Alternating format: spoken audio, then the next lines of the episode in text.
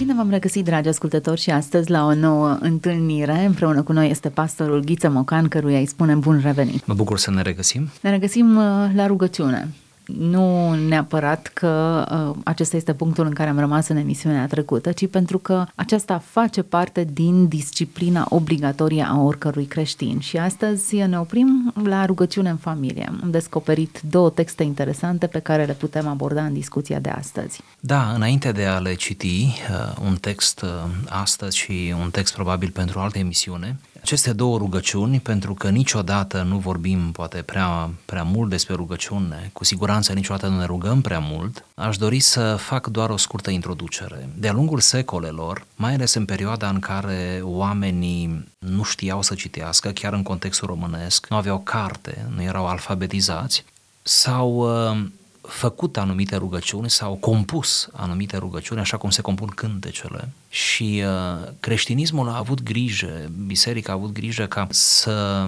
ofere credincioșilor rugăciuni pentru diferite ipostaze ale vieții și pentru diferite posturi în care te aduce viața, chiar din punct de vedere civic. Rugăciunea pe care o vom citi astăzi este rugăciunea soțului, cum ar trebui un soț să se roage și veți fi impresionați să vedeți cât de multă învățătură și spiritualitate este în această rugăciune și de fapt soțul se roagă pentru soție, dar când ajungi cu rugăciunea la capăt o să ne dăm seama că soțul s-a rugat mai degrabă pentru el în raport cu soția, dar este o rugăciune și recomandată soției, cu care ea să se roage pentru soțul ei și după cum vom vedea, de fapt și ea se roagă tot pentru ea în raport cu soțul ei. Interesant jocul acesta. Da, Cred că da. merită să-l uh, da. parcurgem împreună. Așadar, rugăciunea soțului și acum toți soții care ne ascultă vor uh, ciuli urechile. Cred că mai îndată soțiile beneficiarele acestei rugăciuni. Doamne Dumnezeul meu, Tu mi-ai dat soție ca să-mi fie însoțitoare nedespărțită a vieții mele și să-mi fie părtașa sorții în vremea călătoriei mele pe pământ. Fă prea bunule să înțeleg că, încredințându-mi această făptură din mâinile tale, mi-ai încredințat-o ca să lucrăm împreună toată virtutea că deși florile frumuseții, blândeții și bunătății sunt însușirile firii sale, prin însăși firea sa, totdeauna este supusă la diferite slăbiciuni și neputințe. Ajută-mi să nu fiu asupritor și nedrept cu ea, să nu pretind lucruri mai presus de puterile ei și împotriva poruncilor tale. Căci dacă nu cerem de la stălucitorul trandafir să înflorească înainte de vremea sa și de la frage de a viorea să aibă tăria și trăinicia copacilor, cum voi cere de la soția mea lucruri mai presus de puterile ei? Fă să mă port față de ea totdeauna cu dragoste și blândețe și când rătăcește să o întorc cu bunătate din amăgirea ei. Alungă din inima mea mândria neomenească și cruntul drept al celui mai tare, care m-ar îndemna a mă purta cu asprime și a chinui o făptură pe care dragostea a adus-o lângă mine și pe care legea o ține lângă mine când poate această dragoste se stinge. Fă să înțeleg că este nedrept a asupri o făptură slabă și fără nicio apărare, că este nevrednic a disprețui și a călca în picioare o floare ce mi-a pricinuit bucurie în frumoasele zile ale primăverii vieții mele. Dreapta judecată îmi poruncește, o Dumnezeul meu, că fiind și eu însum căzut în mii de greșeli și neajunsuri, să le sufăr cu răbdare pe cele ale soției mele, și mi-arată că omul este supus amăgirilor și rătăcirii și că fapta dragostei poruncite de tine este a ierta și a trece cu vederea greșelile aproape lui. Și numai astfel purcezând, îți cerem că tu să ne ierți, ca tu să ne ierți, precum iertăm și noi.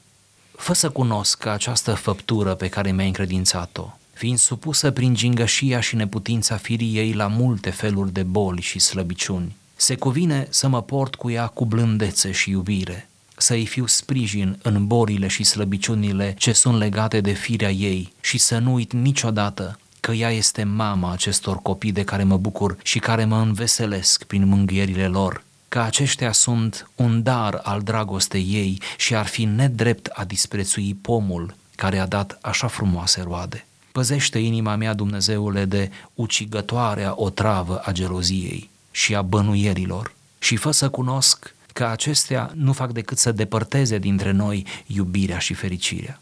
Ajută-mi ca prin vorbe și fapte bune să-i dovedesc soției mele care în mine cel mai bun și mai iubitor însoțitor.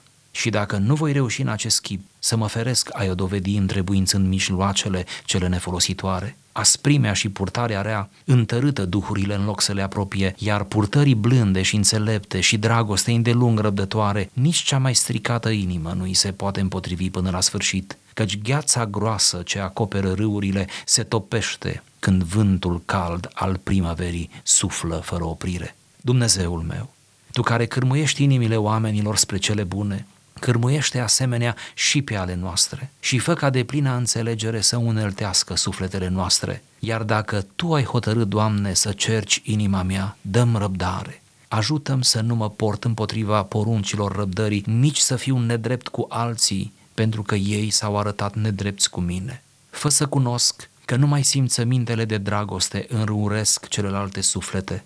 Întărește inima mea în bunele hotărâri și ajută-mi ca prin purtarea mea să nu fac nefericită făptura pe care bunătatea ta mi-a încredințat-o, ci printr-o înțeleaptă unire, bucurându-ne de fericire pe cât omul se poate bucura pe pământ, să binecuvântăm totdeauna numele tău. Amin. Amin. A cam durat ceva rugăciunea aceasta. A fost lungă. N-a fost deloc scurtă. da, cred că depășește lungimea rugăciunilor obișnuite pentru soții, nu doar pentru că bărbații sunt mai subcinți în exprimările lor, ci poate pentru că nu cuprinde fiecare dată atât de multe aspecte. Atât de multe detalii și nu atât de multe metafore. Exact, cu trandafir, cu viorea, interesant. Nu prea am auzit mulți bărbați care să se roage în felul acesta pentru soții. Din cauza că bărbații nu au atât de multă metaforă, rugăciunea vine să-i ajute. Așa, sunt aici mai multe domenii, fără să dorim neapărat să secționăm. Dincolo de rugăciune pare o poezie în sine, textul. Nu neapărat dorim să-l secționăm, dar am observat o, o ramificare, o stratificare. Sunt domenii pe care le parcurge unul câte unul, domenii care ar putea vulnerabiliza o relație de cuplu. Da, sunt chiar curios care domeniile vezi aici. Intervine vulnerabilitatea celuilalt pe care ar trebui să o accept și să o valorific, chiar să o transform într-un atu. Trandafirul și vioreaua e fragedă și nu înflorește decât într-un anumit sezon, dar lucrurile acestea devin avantaje dacă sunt preluate ca atare. Într-un fel se subliniază fragilitatea femeii, nu? a soției, o fragilitate legată de, de constituția fizică, nu? Dar și de sensibilitatea emoțională. Da? Fragilitatea femeii. Cumva, soțul în această rugăciune se roagă, Doamne, dăm înțelepciune, dăm răbdare, dăm bunătate, ca să pot să înțeleg această ființă diferită de mine. Mi se pare că are a face cu înțelegerea limitelor celuilalt. Da. Adică e normal celălalt să aibă limite și e normal că eu să-l tratez cu bunătate în punctele în care el este vulnerabil. Lucrul da. acesta cred că se aplică pe ambii parteneri. Fiecare are propriile zone sensibile, e adevărat, femeia are sensibilitățile mai mult și în zona emoțională e mult mai expusă decât un bărbat și ar trebui să nu-i se ceară să fie altceva decât este, înțeleasă cu, cu limitele și cu zonele sensibile. De aceea rugăciunea aceasta poate fi un material de studiu biblic pentru, sau de studiu pentru cupluri. Exact, pentru că, așa cum spuneam mai devreme, preia diverse probleme și situații cu care un cuplu se confruntă. Vulnerabilitatea de înțelegerea limitelor celuilalt, cum ar trebui aceste tratate, cu dragoste și blândețe și când rătăcește să o întorc cu bunătate din amăgirea ei. Frumos, nu-i așa? Da, și deloc jignitor deloc înjositor, vreau să spun. Când rătăcește, în acest cuvânt, când rătăcește, să nu ne gândim la rătăciri flagrante, să nu ne gândim la erezii, să nu ne gândim la păcate trupești, să nu mergem până acolo cu gândul. Putem să rămânem cu gândul mai aproape și să ne gândim la acele rătăciri care se traduc prin anumite instabilități emoționale eu să fiu acolo să o ajut, să-i fiu, cum spune rugăciunea, un bun însoțitor. Cumva această rugăciune pleacă de la premiza pe care deja ați observat-o, că bărbatul e un vas mai tare și femeia e un vas mai slab, cum spune Apostolul Pavel. Prin urmare, de la cel tare ai multe așteptări. E normal să te aștepți ca cel tare să fie pe poziție. Pe aceeași idee merge și paragraful următor, alungă mândria omenească, neomenească, pardon, și cruntul drept al celui tare, care m-ar îndemna să mă port cu asprime. Prin urmare, faptul că un vas este vulnerabil, dacă este să cităm exact terminologia apostolului Pavel, celălalt și Petru, celălalt este vasul mai tare, acesta nu ar fi un motiv de mândrie sau de purtare cu asprime, ci mai degrabă încurajarea de a susține vulnerabilitatea celuilalt. Da, aici rugăciunea critică sau uh, încearcă să anuleze ceea ce noi am numit tehnic astăzi abuzul de autoritate sau abuzul de putere. Faptul că ți-a fost dată ca bărbat o autoritate în familie, pentru că toată rugăciunea subînțelege autoritatea dată soțului, o subînțelege, nu o anulează în chip, uh, în chip postmodern, nu? cum se întâmplă astăzi, uneori. Nu. Autoritatea tatălui este recunoscută a soțului, da? în cazul acesta, și această autoritate trebuie utilizată în, fără excese, fără abuz, da? fără, fără o autoritate de tip gratuit, da? Să, să o apese pe soție, să o supere, să o deranjeze, să mutileze într-un fel relația conjugală. Această autoritate e reluată și în uh, paragrafele următoare, când spune Pă să cunosc această făptură pe care mi-ai încredințat-o. Într-un fel explică, autoritatea care mi-a fost conferită e una de a proteja, de a, dacă rătăcește, să o aduc înapoi, de a arăta bunătate, de a susține, de a îngriji. E, de fapt, definiția adevăratei autorități. Da. Hristos, când vine, exact așa își manifestă autoritatea. Iar soția este văzută ca un dar al providenței a lui Dumnezeu, iar el, soțul, este văzut ca un responsabil. Al îngrijirii acestui da, dar. El răspunde O floare care mi-a pricinuit bucurie în frumoasele zilele primăverii vieții mele. Sună frumos, trebuie să recunoaștem poezia. Da, pentru că nu neapărat că bărbații nu scrie poezii bune, pentru că avem suficient de mulți Dar totuși sună, poeți. sună prea bine. Dar uh, detaliile încărcate de sensibilitate, flori, uh, mă duc cu gândul înspre altceva. Rugăciunea este pentru a cultiva în inima lui atitudinea corectă, dreptate. Foarte interesant că dreptatea, atunci când noi ne gândim la dreptate, ne gândim la dreptatea pe care vreau să o obțin eu în numele meu, dar aici autorul acestei rugăciuni susține dreaptă judecată, în așa fel încât eu însumi căzut în mii de greșeli și neajunsuri să le sufăr cu răbdare. Până la urmă îi fac dreptate celuilalt prin această rugăciune. Da, conștient mereu fiind că nici eu nu sunt perfect că și eu sunt uh, vulnerabil, că și eu sunt slab și că și eu am slăbiciunile mele și atunci e nedrept, nu? E nedrept ca să-l judec aspru pe celălalt. Uh, cred că amintirea propriilor greșeli este lucruri care te face să tratezi cu exact cum ar trebui tratate greșelile celuilalt, cu iertare. Da. Măsura cu care tu aștepți să fii iertat și înțeles în uh, greșelile tale ar trebui să fie pretextul, ci pentru a oferi iertare mai departe. Nu uităm că neiertarea este unul din principalele impedimente în rugăciune. Rugăciunile sunt împiedecate. Sunt împiedecate bărbatului care ține necaz pe nevasta lui, ca să ne întoarcem exact la versetul. La textul lui Petru, da. Așa este. Omul nostru se mai roagă împotriva geloziei și a bănuierilor. Nu am auzit mulți oameni să se roage ca Dumnezeu să le păzească inima de aceasta. Păzește inima, Dumnezeule, de ucigătoare o travă geloziei și a bănuielilor. O travă geloziei. Câte ravagii nu a făcut gelozia și nu face, nu? Și uite-te, antidotul ar putea să fie exact acesta. O rugăciune ca Dumnezeu să păzească inima împotriva acestei otrăvi. E interesant să-ți privești soția ca mama copiilor, sursa roadelor frumoase și mă face să cred că rugăciunea asta este rostită nu în primii ani ai primăverii vieții, așa cum spunea puțin mai încolo, ci puțin mai la maturitate. Mai când, exact, mai spre toamnă, când lucrurile se coc, când uh, n-ar trebui să uiți că roadele frumoase de care te bucuri sunt date de... De pomul acesta. Uh-huh. Ce frumos. Și cum să lovesc în pomul acesta, spune rugăciunea, care a dat așa frumoase roade. Revine din nou am putea numi light motivul acestui text blândețe, bunătate, iubire. Pentru o persoană care se poate confrunta cu boli, cu slăbiciuni, cu vulnerabilități, dar care mi-a fost încredințată. Foarte frumos, punctat. Poate dacă avem timp să o facem și pe asoției, să o citim, măcar. Cred că ar fi interesant să, să vedem le punem, perspectiva cealaltă. Da, să le punem Să împreună. le alăturăm. Atunci nu mai analizăm, oricum o rugăciune nu trebuie analizată prea mult, ci trebuie rugată. Corect. Iată și rugăciunea soției. O, Doamne prea bunule, Tu mi-ai dat un soț al zilelor mele pe pământ, părtaș sorții mele și sprijinul meu în vremea călătoriei acestei vieți. Fă ca să cunosc că El se îngrijește de mine și ajută-mă să nu întristez niciodată zilele Lui, nici să fiu nemulțumitoare față de Cel ce mă sprijină și mă îngrijește. Fă-mă supusă și îndatoritoare, ca nu cumva printr-o purtare necovincioasă să-i adaug la osteneli și să-i amărăsc pâinea ce-o câștigă pentru mine și copiii noștri. Izvorule al înțelepciunii, luminează-mă să cunosc toate virtuțile familiei și printr-o înțeleaptă chivernisire să păstrez ceea ce el adună cu osteneli și prin sudoarea feței sale. Ajută-mi ca prin supunere, prin dulceața purtării mele, prin răbdarea și dragostea mea, să încurajez zilele lui cu flori și cu bucurii, să împart cu el fără cârtire toate loviturile vieții și să-i fiu însoțitoare nedespărțită, precum în fericire, așa și în necaz.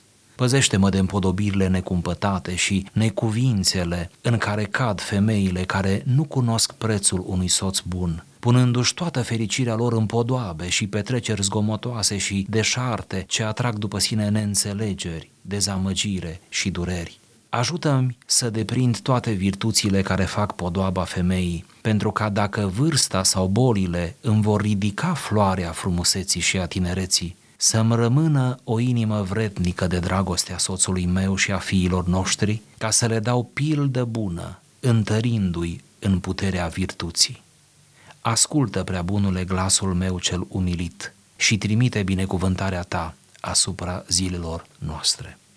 Interesant, sunt mai puține cuvinte față de rugăciunea precedentă, însă e o completare bine, bine articulată. Da, chiar îmi doresc să aflu cum percepe o femeie această Și eu așteptam rugăciune. să văd cum percepe un bărbat această rugăciune. Sunt câteva elemente interesante pe care le subliniază. O femeie poate să aducă amărăciune într-o relație. E foarte interesant cum o femeie face muzică într-o casă.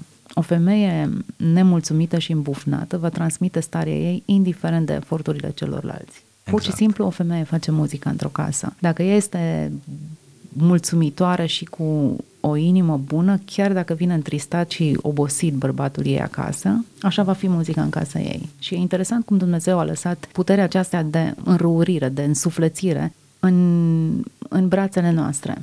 Da, firave ale unei Exact, femei. cum vulnerabilitatea până la urma urmei, pentru că trebuie să recunoaștem că există vulnerabilitate de partea noastră, cum vulnerabilitatea a fost înzestrată cu așa o putere. Da. Departe gândul de a ne semeți în toată povestea asta, ci doar de a ne recunoaște responsabilitatea pentru atmosfera din casa noastră.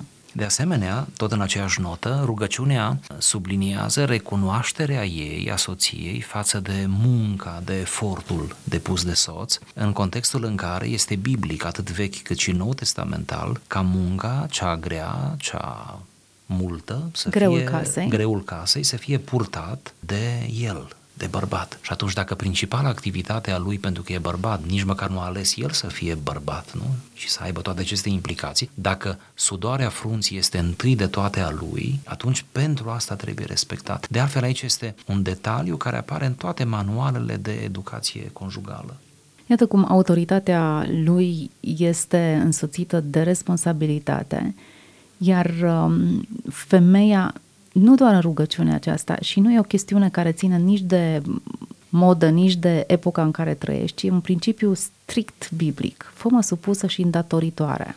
Adică înțelege că există o, o autoritate care nu are nimic de a face cu valoarea ta, nu te face Sigur. mai puțin valoroasă sau mai importantă, ci are de a face pur și simplu cu cu o autoritate însoțită de, de responsabilitate îndatoritoare, ca nu cumva printr-o purtare necuvincioasă să mai adaug la ostenel și să amărăsc pâinea ce o câștigă pentru mine și copiii noștri. Frumoasă exprimare, trebuie să remarcăm lucrul acesta. Știu că lucrurile acestea nu sunt înțelese corect în lumea în care trăim, pentru că autoritatea are de-a face cu abuzul în, în lumea seculară, laică. Un om Da. pus într-o structură de autoritate e cel care bate cu pumnul în masă, Da, nu este cel care manipulează, protejează, da, nu da. este cel care îngrijește. Dar în definiția biblică, cel care este într-o poziție de autoritate este cel care se apleacă cel mai Sigur. jos și care ridică poverile. Spune în proverbe că, de fapt, cea mai mare calitate a unui bărbat este bunătatea lui, nu? Da, apoi rugăciunea ne protejează de frivolitate, de cheltuieli necumpătate, de consumerism exagerat, de zile pe care le petreci în mall cheltuind nesăbuit, de petreceri zgomotoase și deșarte ce atrag după sine neînțelegeri, dezamăgire și dureri. Interesant că sunt lucruri, nu ne-am gândit, dar sunt situații pentru care ar trebui să ne rugăm, în cazul în care ne-am simțit îndate să alunecăm aici. Deci, pe și de... care generează în cuplu, nu la modul practic, foarte conflicte. Multe, multe conflicte. Da. Deci, pe de o parte, rugăciunea reglementează relația cu soțul, pe care ar trebui să o administrezi fără amărăciune și fără cârteri, respectându-i da. autoritatea și eforturile, apreciind eforturile pe care le face. Iar pe de altă parte, o relație vis-a-vis de lumea materială, care ar putea să mă cotropească. Poate tocmai aici ar fi slăbiciunea despre care vorbea rugăciunea Prima bărbatului. rugăciune, da. Să o întorc din rătăcirea ei. Virtuțile care fac podoaba femeii, pentru că dacă vârsta și bolile ridică floarea frumuseții, hai să ne gândim puțin la aceste virtuți. Sunt virtuțile interioare foarte bine punctate de Apostolul Petru într-un text nu foarte important, în care spune ca să fie omul ascuns al inimii, nu? Să vă împodobiți precum se împodobea Sara și femeile, nu? model ale Scripturii, sunt uh, acele, acele împodobiri cu virtuți ale inimii, cu smerenie, cu răbdare, cu credință, cu înțelepciune, cu toate virtuțile. Iată cum, uh, ce interesant, rugăciunea sublinează un adevăr de care nu scapă nimeni. Uh, din punct de vedere fizic, nu? soția se ofilește și soțul, doar că probabil de partea uh, feminină lucrurile sunt privite cu mai multă, mai multă spaimă. Și, de ce oare? De ce oare? Nu, nu știu, așa e antropologia. Ei bine, spune, dacă, dacă mă ofilesc din punct de vedere fizic, spune această rugăciune soției, atunci uh, să nu mă ofilez din punct de vedere spiritual și să găsească în mine soțul mereu bunătate și argumente, nu? Argumente. Da. Pentru da? care să rămână îndrăgostit. Da, da. Interesant da. textul uh, pe care mă le aminteați puțin mai devreme, pe care Petru îl folosea. Sara îl numea pe Avram domnul ei nu cred că exprima o distanțare dintre ei. Cred că au avut o relație destul de apropiată. Nu uitam, chiar sunt situații în care se vede clar că erau destul de apropiați unul de celălalt. Dar cred că Petru, în lista virtuților, tocmai respectul pentru celălalt îl subliniază acolo. În fond, aceste două rugăciuni pe care le-am citit, prima subliniază iubirea lui pentru ea, nu? Că prima rugăciune a soțului este o relatare a multiplelor fațete, uneori atât de concrete ale iubirii. Și a doua rugăciune este a soției, Doamne, ajută-mă să-mi respect soțul. Este rugăciune pentru respect, este dragoste și respect, iar acestea sunt scrise în Biblie, sunt puse în sinteză în Efeseni capitolul 5 și fac subiectul multor cărți despre relația de cuplu, cum știm. Interesant. Două cuvinte simple, dar care pot să schimbe radical dinamica da. unei relații. Iubirea și respectul. Cred că dacă nu există cele două elemente în balanță, da. nu putem vorbi despre un cuplu. Se doar dezintegrează. Că azi, doar că azi, în discuția noastră, am învățat că acestea două sunt mai mult decât teologie, mai mult decât uh, terapie.